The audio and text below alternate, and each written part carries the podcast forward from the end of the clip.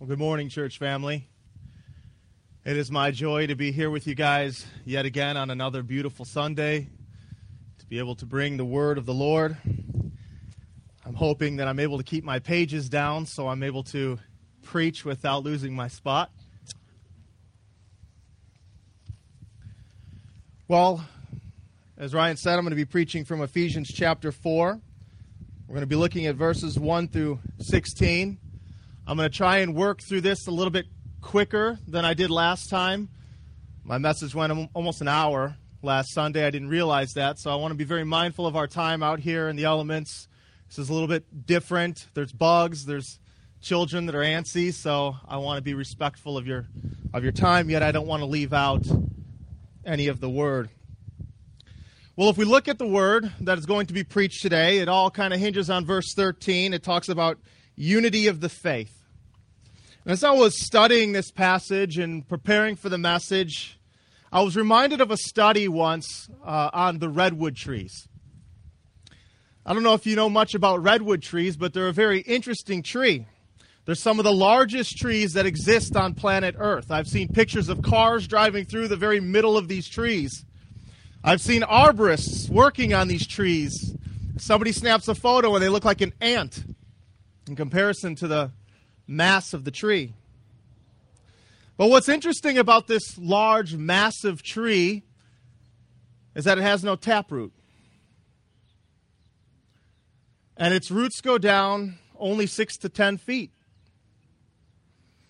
I was really amazed that such a large tree could stand with such a weak underground structure. But what a lot of people don't know about these trees is that their roots reach out really far, up to 100 feet, in search of roots from other redwood trees. And they unite with them. They link in with them. The root structures begin to grow together. This same tree out in a pasture might topple over when the wind comes and the rain loosens the soil. But in a redwood forest, they stand united. They stand strong and they stand for a very long time. I was just thinking about the implications of that doctrinally. What that means, even thinking about this text, about unity in a church, and when a church is completely unified in every facet. How strong that church stands when its very roots are held together, bearing one another up. Well, let's read the text. I, therefore, a prisoner for the Lord, urge you to walk in a manner worthy of the calling to which you have been called, with all humility and gentleness, with patience, bearing with one another in love, eager to maintain the unity of the Spirit and the bond of peace. There is one body and one Spirit, just as you were called to the one hope that belongs to your call one Lord, one faith, one baptism one God and Father of all, who is over all, and through all, and in all. But grace was given to each one of us according to the measure of Christ's gift. Therefore it says, When he ascended on high, he led a host of captives and he gave gifts to men. In saying he ascended, what does it mean but that he had also descended into the lower regions, the earth? He who descended is also the one who ascended, far above all the heavens that he might fill all things. And he gave the apostles, the prophets, the evangelists, the shepherds, and teachers to equip the saints for the work of ministry, for building up the body of Christ, until we all attain to the unity of the faith and to the knowledge of the Son of God, to mature manhood, to the measure of the stature of the fullness of Christ so that we may no longer be children tossed to and fro by the waves and carried about by every wind of doctrine, by human cunning, by craftiness and deceitful schemes. Rather, speaking the truth in love, we are to grow up in every way into Him who is the head, into Christ, from whom the whole body, joined and held together by every joint with which it is equipped, when each part is working properly, makes the body grow so that it builds itself up in love. Well, let us go to the Lord, in prayer this morning before we begin, that He would help us to navigate through this text, understand how we can apply it in our lives, and be strengthened and encouraged. Father, we come to you in the name of your Son, Jesus Christ our Lord. We thank you for your word. We thank you for your truth, that there is only one truth, Lord, found in your word. Help us as a church to be unified by that word, strengthened by that word, holding one another up in accordance with your word in love. Give us eyes to see and ears to hear that we might understand this passage clearly and live it out. Be with us this morning. In Christ's name, amen. Well, you can group some of these verses together. Verses 1 through 3 can be grouped together. I, therefore, a prisoner for the Lord, urge you to walk in a manner worthy of the calling to which you have been called, with all humility and gentleness, with patience, bearing with one another in love, eager to maintain the unity of the Spirit in the bond of peace. Now, Paul says, I urge you to walk in a manner worthy of the calling to which you have been called. This is a continuation of the previous chapter. He was talking about what it really means to be a Christian, to have Christ dwelling in your heart, to be rooted and grounded in love, to be transformed by the very love of Christ.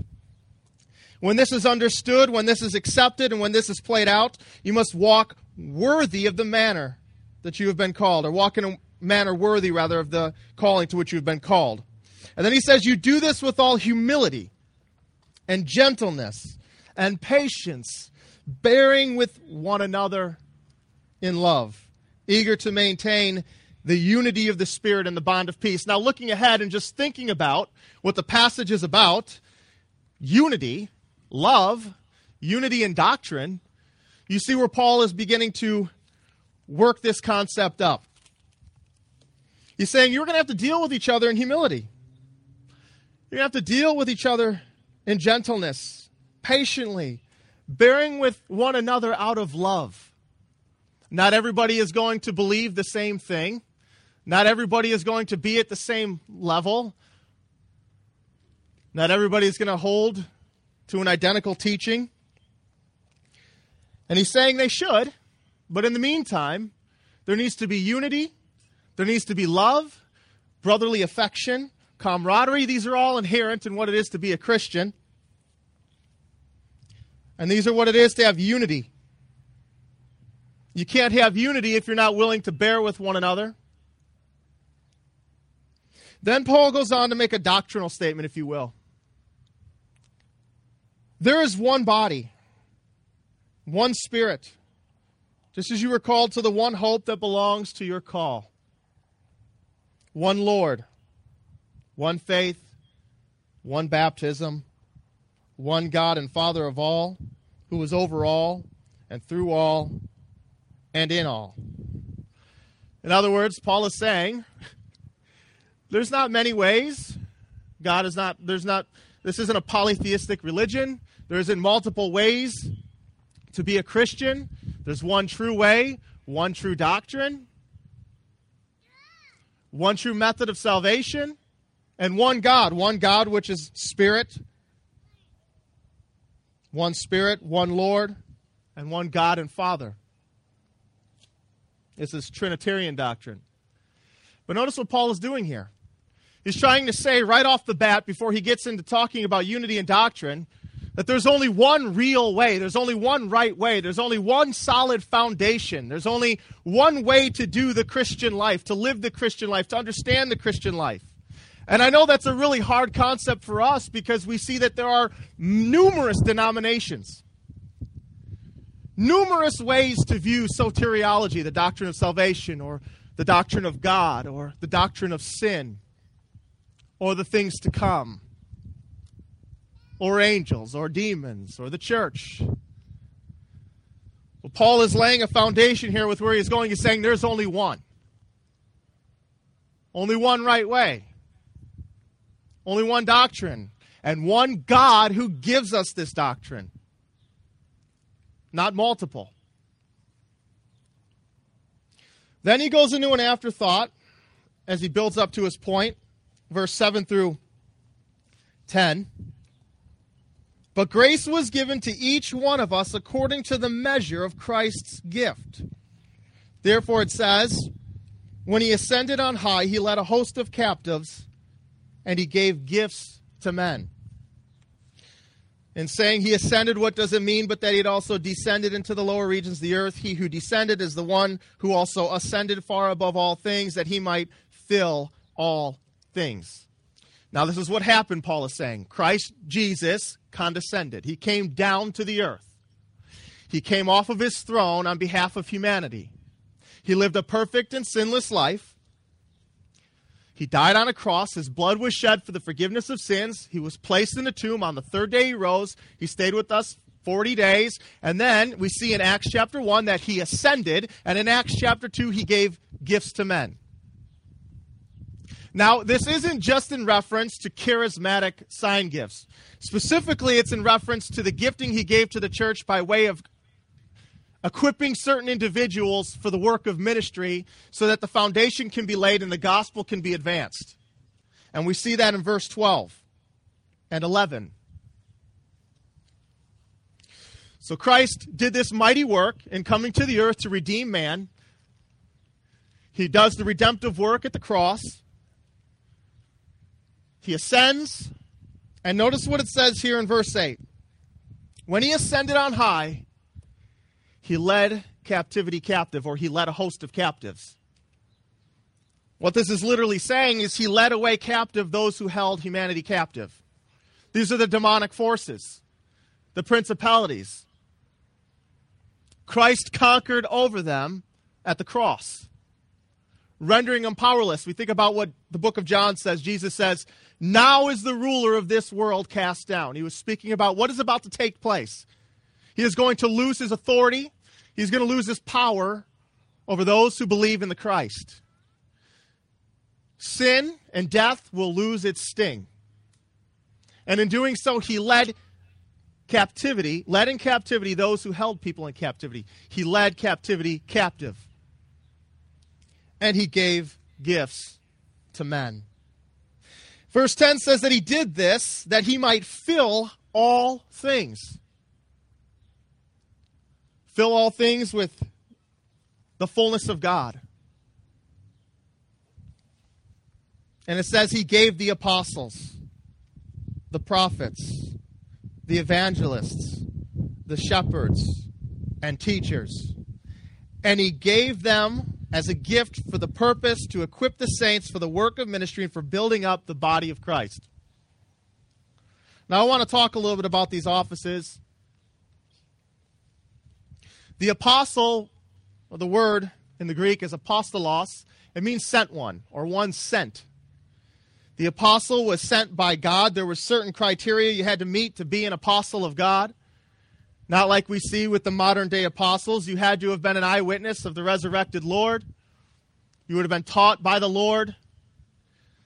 We see that there's 12 apostles minus one when Judas betrays him, Jesus and then hangs himself. Matthias replaces him, and then we have the Apostle Paul. All of these men would have been eyewitnesses of Jesus Christ, and they would have been ordained by Christ.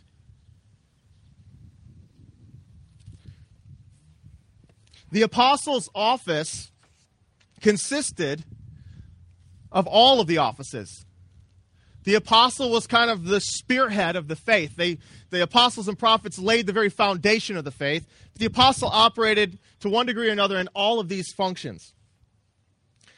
The apostle Paul, we see, was prophetic. He knew what would lay before him in certain towns and certain cities that he was going to go into. He was shown things in heaven that could not be uttered by man. He was also a master evangelist. We see him as a chief speaker in the book of Acts when he would go into different cities and to proclaim the gospel of God. He was also a shepherd because oftentimes when he would go in a city, he would spend time there, help to establish a church, and shepherd among them. And he was a teacher. A teacher not just in his dealings personally, in ministering to established churches, but also through his epistles then you have the prophets. Then you have the evangelists, like Philip with the Ethiopian eunuch. We see him ministering the gospel, making it very clear to him, and then baptizing him. And then we have the brother in the church who is famous for preaching the gospel. They would go to different churches and proclaim the truth of the death, burial, and resurrection and the life of Jesus Christ so that people might believe unto salvation. And then you had the shepherds and teachers. The shepherds were the elders that would have been established in the different churches. But not all the shepherds were teachers. Some of them were simply committed to oversight, functionality in the church, attending to needs of individual saints. But then there were teachers. Some of the shepherds taught, and this is what Paul says in 1 Timothy they're worthy of double honor, the elders who labor in preaching and teaching. So that's why Paul has them grouped together here. But they were all given to equip the saints for the work of ministry. Every one of them. They were to equip the saints for the work of ministry, for the building up of the body of Christ. And Paul says here in verse 13, until we all attain to the unity of the faith and of the knowledge of the Son of God, to mature manhood, to the measure of the stature of the fullness of Christ.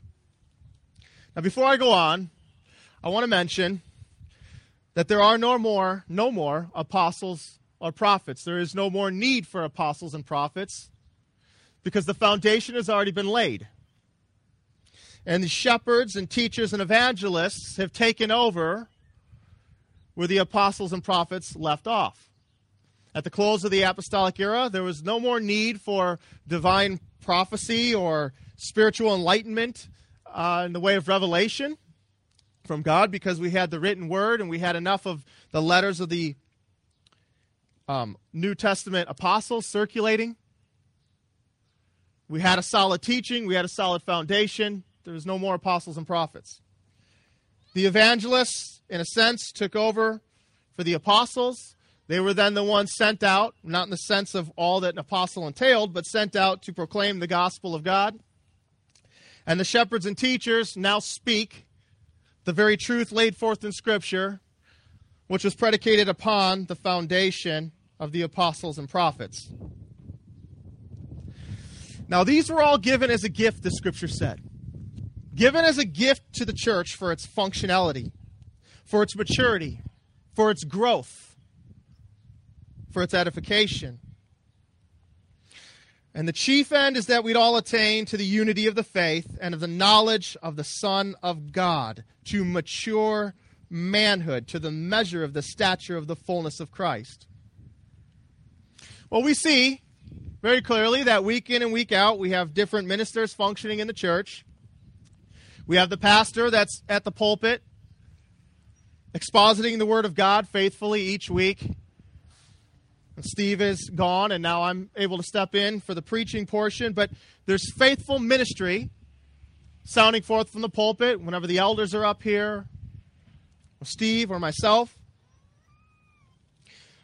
But in thinking about this text, is that enough? I mean, this is the chief way in which the word comes forth, in which doctrine comes forth. But is it enough that we hear the word preached faithfully at the pulpit. And as I was really thinking about this text, I thought, you know, I know that there's diversity of beliefs in the church. And some are subtle, and some are a little bit more serious, a little more vast. Is the Sunday preaching enough, or do we need to be really engaged in each other's lives more? I'm just thinking about how we can facilitate spiritual unity, doctrinal unity, outside of just hoping in the Sunday morning. You know, I know that when people look for a church or they're drawn to a church, it's uh, usually because of the preaching. They'll look at the church's doctrinal statement, they'll see that they're committed to the doctrines of grace and expositional preaching, and perhaps that, that draws them in, but that's not necessarily the case for everybody. Some people are looking for a local church and they come and they're they're really drawn in by the church culture.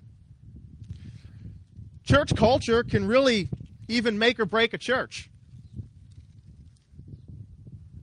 Even if you have good preaching and good teaching, if the church culture is just dry and families aren't involved in each other's lives and there's not love and there's not fellowship and there's not servitude, if there's this sense of feeling superficial or dead. And, and I think about Rock Valley Bible Church, and I, one thing I noticed when Ashley and I first came is the love that we experienced.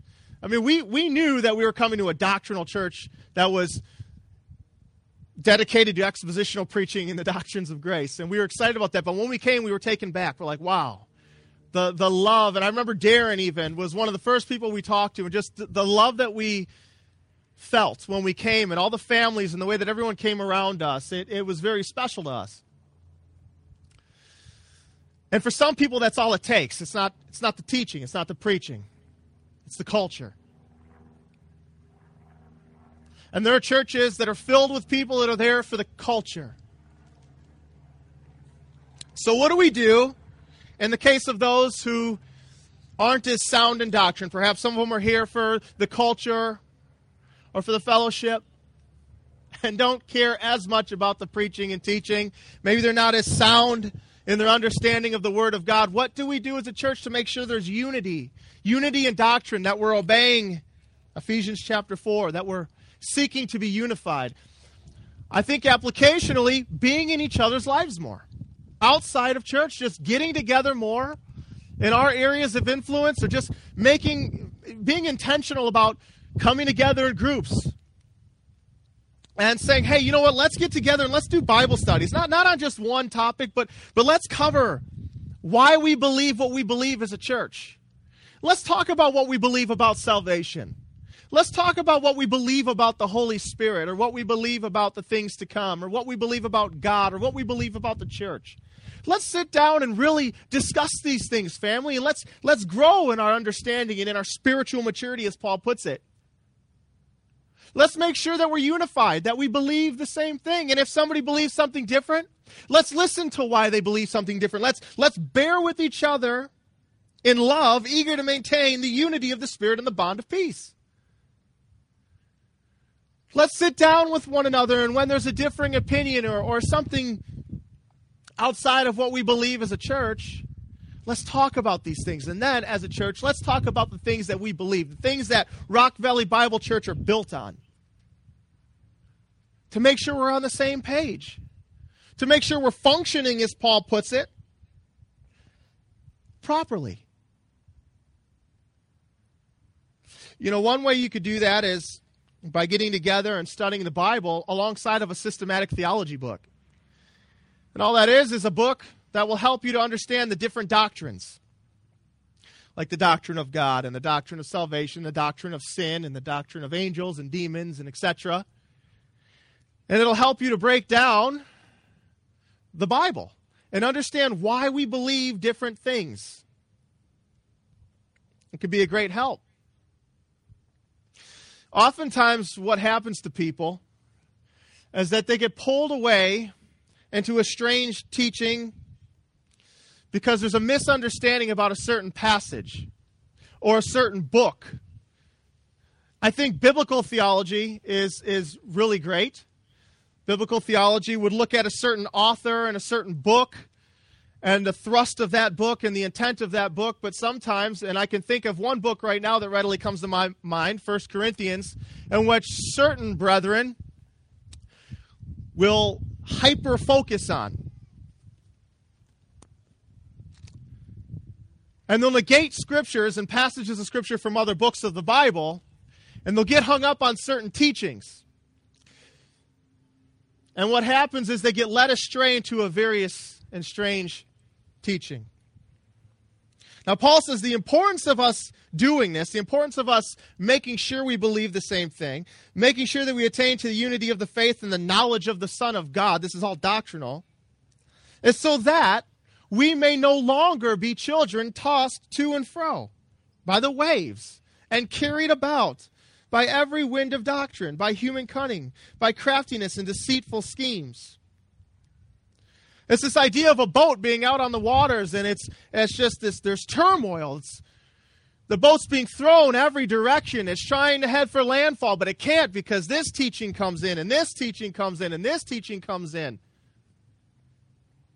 And I think what would be a great help is for those in Rock Valley Bible Church who know, and, and they could say, you know, I'm firm in what I believe. I understand why, as a church, we believe what we believe and practice what we practice. And, and I feel strong enough to gather people around me and to be, to be one of those people who would sow into their lives and to make sure that they understand the scriptures. I think if that's you, then you ought to think, what can I start doing applicationally to get people around me to really help them in this area? Because there are some, to one degree or another, and we might not realize it at first because we all go to the same church, but some people, to one degree or another, who believe strange things or are pulled away by things that are hindering them from spiritual maturity. Now, I want to focus on a couple words here, a couple things the apostle says. He says that this happens by cunning, craftiness, and deceitfulness. Cunning, craftiness, and deceitfulness. This is oftentimes how people get pulled away into strange teachings, strange and diverse teachings. I would say that this often happens, well, the mostly happens with three different platforms. The first platform is books. There are so many books available for Christians. It's, it's unbelievable. There, every year, there are hundreds of thousands, if not thousands, of books coming out about different things or different aspects of Scripture, different doctrines, or the Holy Spirit, or the things to come, or the who God is, or who Christ is, or how someone is saved. And we see bookstores that are loaded with, with different material. Loaded with different material.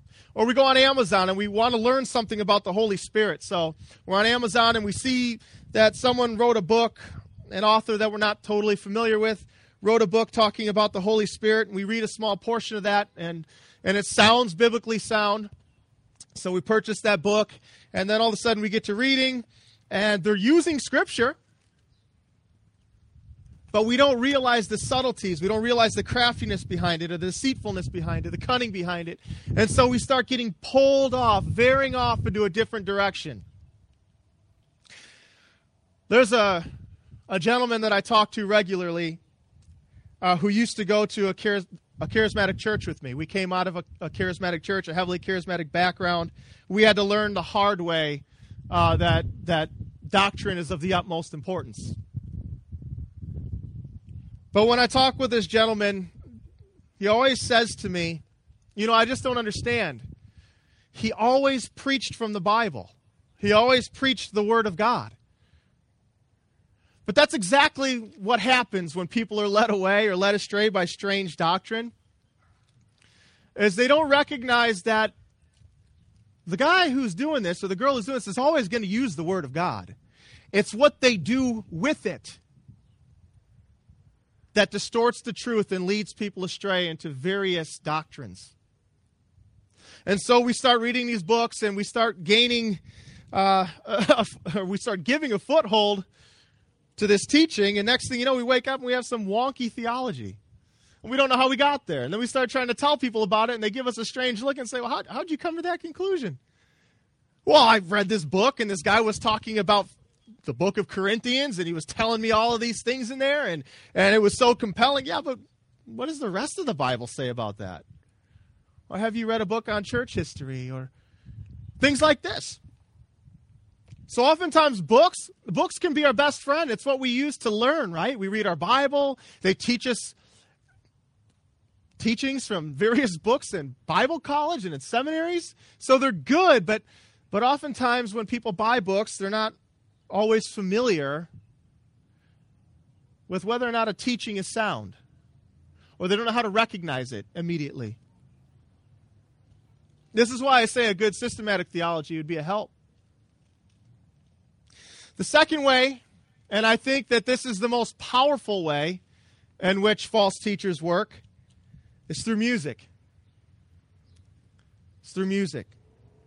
I had mentioned earlier culture. And how some people go to churches because of the culture created. And they like the culture, and they're not even as worried about the doctrine. Oftentimes, that's how it is with music. Music creates a culture, and music is very, very powerful. I, I, can witness that in my own children.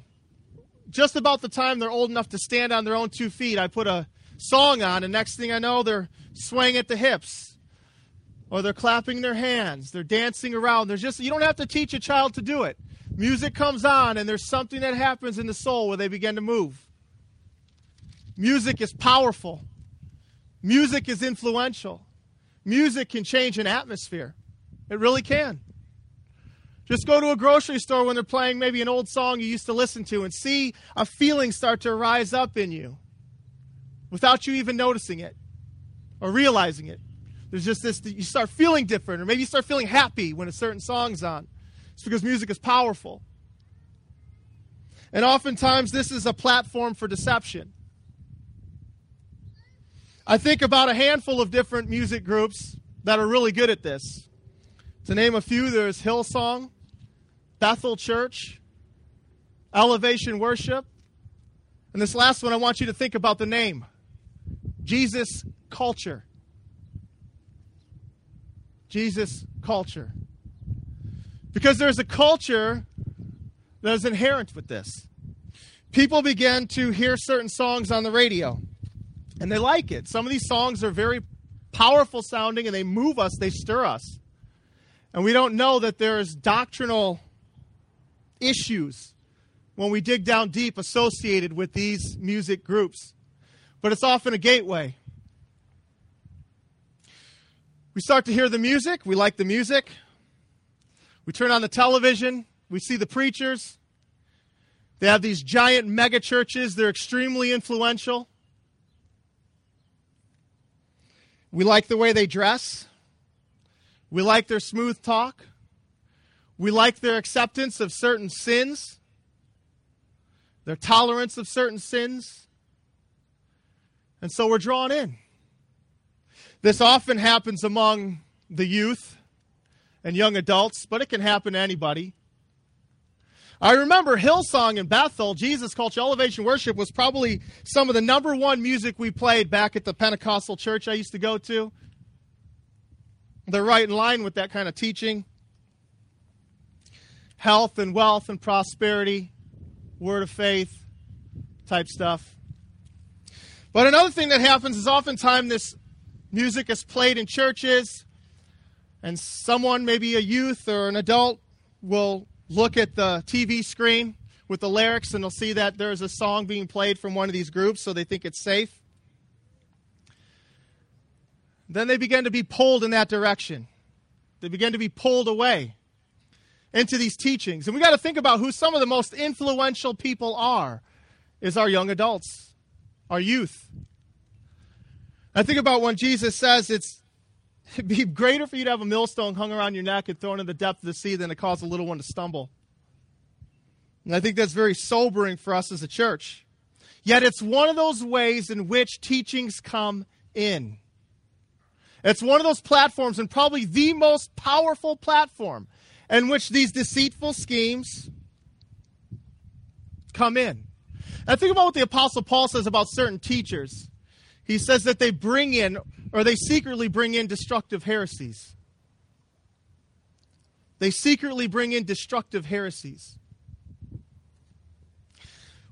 Paul writes about Hymenaeus and Philetus in 2 Timothy chapter 2.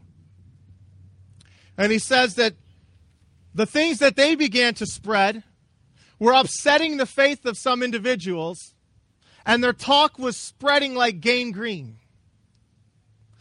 It's like an infectious disease that begins to rot something away. Some of the teachers, Paul says, were hungry for money.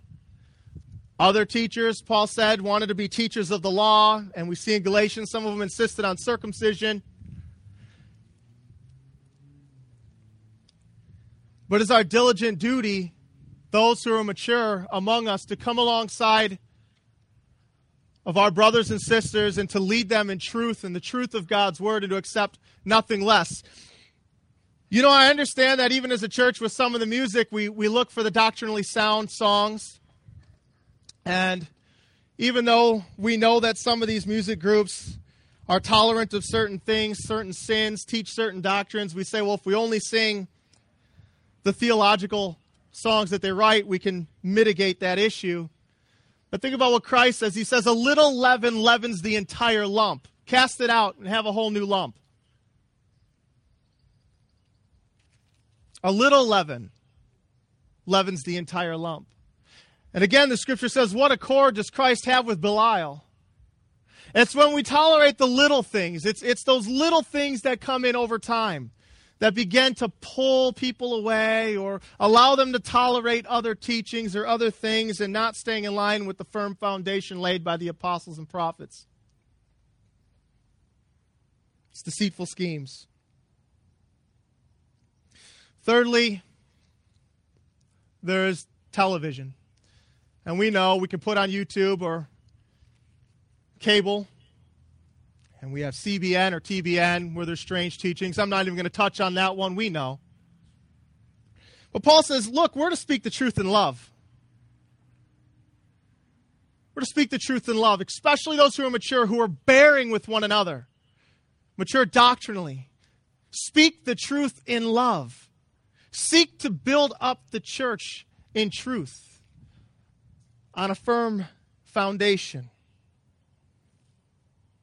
and then we will grow up into every way into Him who is the head, into Christ, from whom the whole body, the whole church, is joined and held together by every joint with which it is equipped.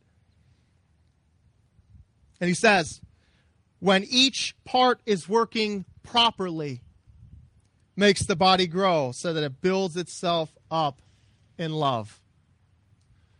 That should be our aim. So, church, I think the challenge from this text would be, and Steve talks about this all the time let's do the one another's. Let's serve one another by coming together, devoting ourselves like the Bereans to the Word of God, searching the Scriptures to see what really is so.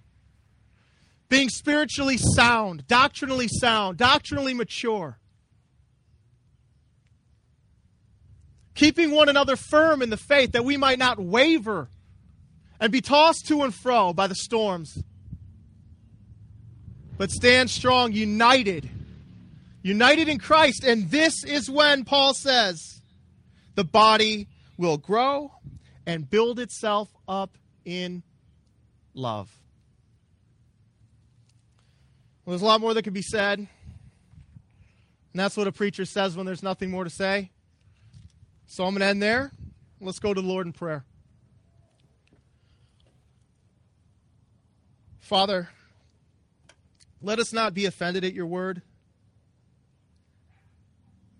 Let us be humbled. Let us be stirred, always seeking with all of our hearts in every way to please Christ. Father, cause us to come alongside one another in love, to minister to one another the truth of your word, to always remind one another of your word to bear with one another unto spiritual maturity, united in the faith in our very roots, Father. May our roots spread out and link with one another, bearing one another up, that we might endure as a church in the strength of your might. Give us hearts to do so, Lord. Let us not be as ones who come and hear and go away and forget what was heard, but those who hear the word and do to glorify you. Be with us this week. Remind us of these things throughout the week that we might apply them in our lives and devote even our own lives to the study of your word for your glory. In Christ's name, amen.